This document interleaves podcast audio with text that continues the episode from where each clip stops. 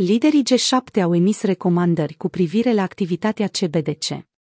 Grupul celor șapte state dezvoltate din punct de vedere economic, tehnologic și militar, Canada, Franța, Germania, Italia, Japonia, Marea Britanie, s-au întâlnit la Washington pe 13 octombrie pentru a discuta despre monedele digitale ale băncii centrale, CBDC, și au aprobat 13 reguli cu privire la implementarea acestora. Într-o declarație comună, ministrii finanțelor din G7 au declarat o coordonare și o cooperare internațională puternică asupra acestor aspecte contribuie la asigurarea faptului că inovația din sectorul public și privat va aduce beneficii interne și transfrontaliere, fiind în același timp sigur pentru utilizatori și pentru sistemul financiar. Ei au mai adăugat că CBDC-urile ar complementa numerarul și ar putea acționa ca active lichide și sigure.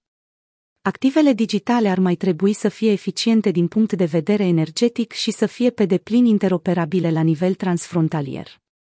Liderii din națiunile G7 au confirmat că au o responsabilitate comună de a reduce la minimum efectele negative asupra sistemului monetar și financiar internațional.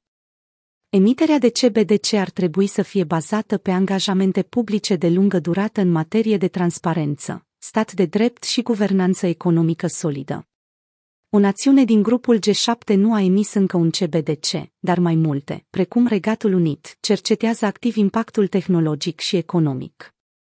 Comentând o declarație similară făcută de G20, ei au reiterat faptul că niciun proiect global de stablecoin nu ar trebui să înceapă să funcționeze până când nu răspunde cerințelor legale, de reglementare și de supraveghere.